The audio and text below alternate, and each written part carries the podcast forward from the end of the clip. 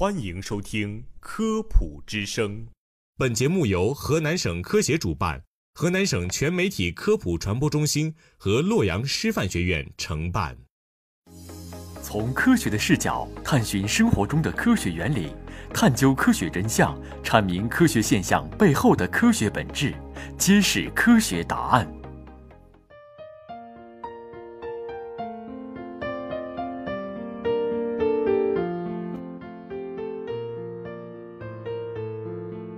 各位听众大家好，欢迎收听科普之声科学新知，我是郝雨珠，我是曾长江。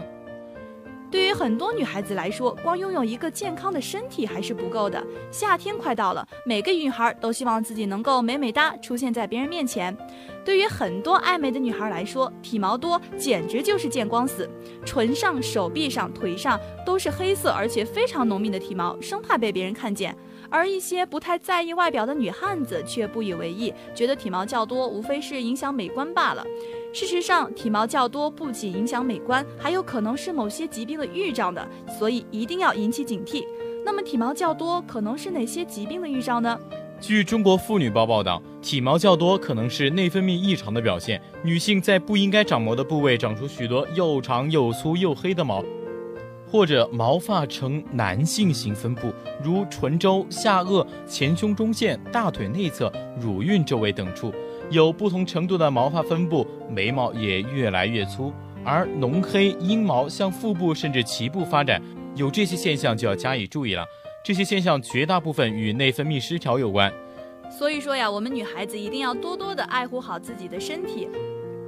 除此之外呢，生命时报补充，体毛较多还可能是以下2种疾病的表现。一是卵巢问题，如果体毛较多的同时伴有着月经不调，那么很有可能是全身性问题。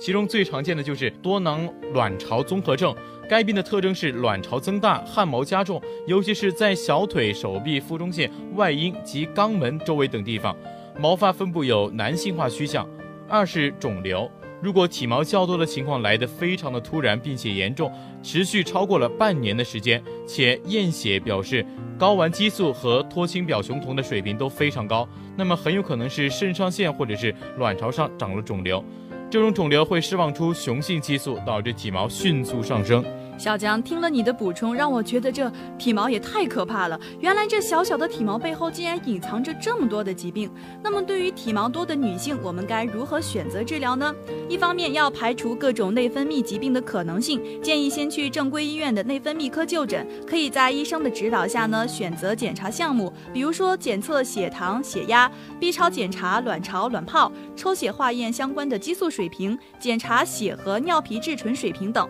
等待确认之后呢，再根据具体的情况给予相应的治疗。另一方面呢，我们也建议女性朋友平时坚持良好的生活习惯，尽量少吃高脂肪、高热量的食物，比如说炸薯片、奶油蛋糕、西式快餐、碳酸饮料等。而且呢，应该多吃一些粗粮，比如说豆制品、蔬菜、水果等。同时，坚持适当的运动也很重要哦。只有坚持好饮食和运动习惯，才能够拥有一个积极健康的体魄。